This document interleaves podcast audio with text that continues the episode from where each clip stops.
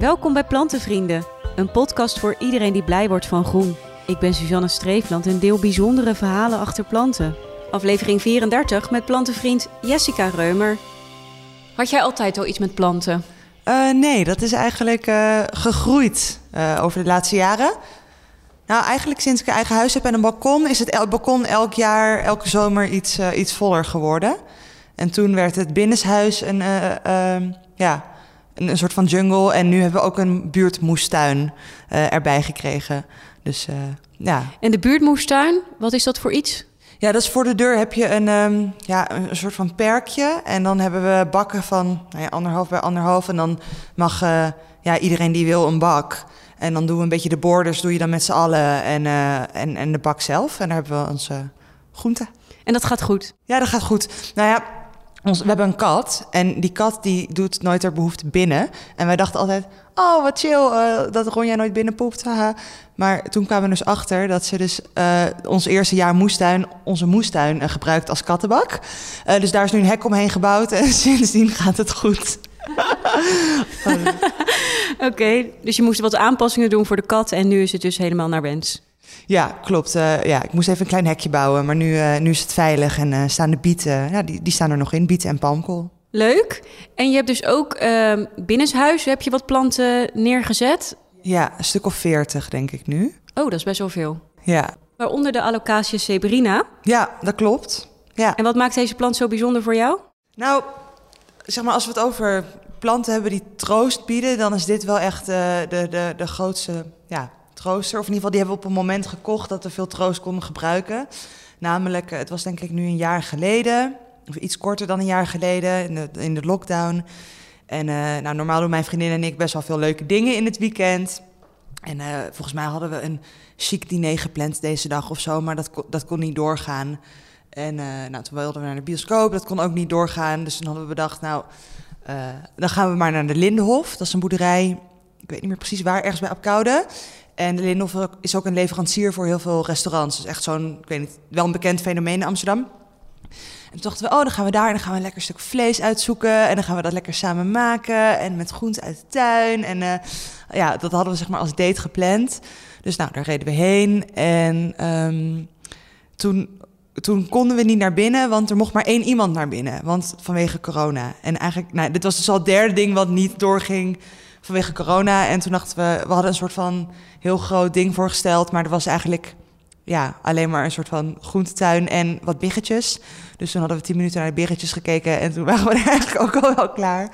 Um, en toen, nou, toen zijn we maar naar het tuincentrum gegaan om toch nog iets leuks te doen. En toen hebben we de grootste, mooiste plant gekocht die we ons ooit konden voorstellen. Het was ook meteen de duurste. En nou ja, er, er stond dus een geweldige zebrina. En toen dachten we eigenlijk nog van, oké, nou ja, deze is veel te groot. Uh, maar ik weet niet, we waren gewoon allebei op slag verliefd. Um, dus die, uh, die moest mee.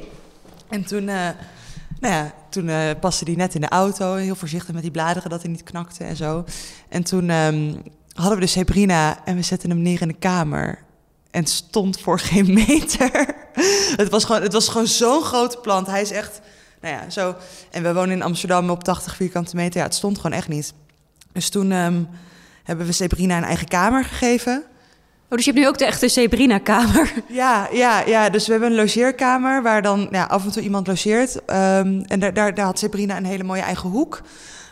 Um, maar eigenlijk vergaten we haar ook best wel heel vaak water te geven. Want ja, in die kamer kom je niet heel vaak. En hij stond ook niet...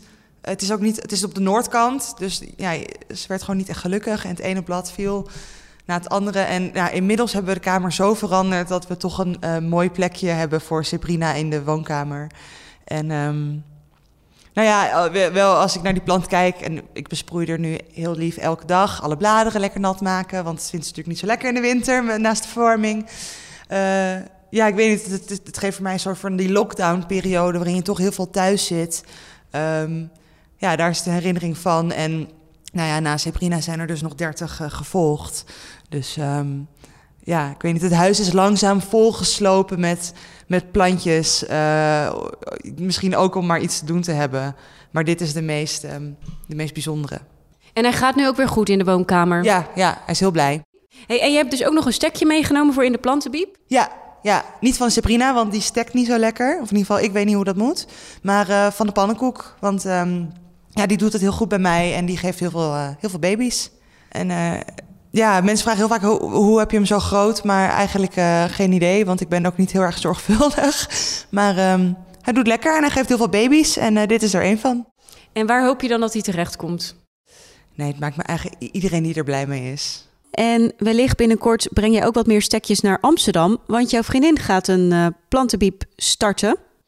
Ja, klopt. Zij wil op haar, uh, zit op de kunstacademie in Amsterdam, de Rietveld. En zij gaan een um, dyeing garden aanleggen. Uh, dus allemaal planten waar je kleurstoffen uit kan halen. Uh, en dan gaan ze daar weer verf van maken en daar gaan ze weer hun zelf gesponnen wol mee verven. Dus, uh, nou goed, en daarbij die bij die verftuin wil ze ook een plantenbiep doen voor alle andere studenten die nu eenzaam op hun kamertjes zitten. Dus ze was geïnspireerd. De plantenbieps die zijn te vinden op plantenvrienden.nl en op Instagram deel ik de updates van alle stekjes die mijn gasten weggeven in deze podcast. Heb je zelf een verhaal te delen? Dan kan je dat mailen naar podcast.plantenvrienden.nl. Leuk dat je luisterde en tot de volgende aflevering.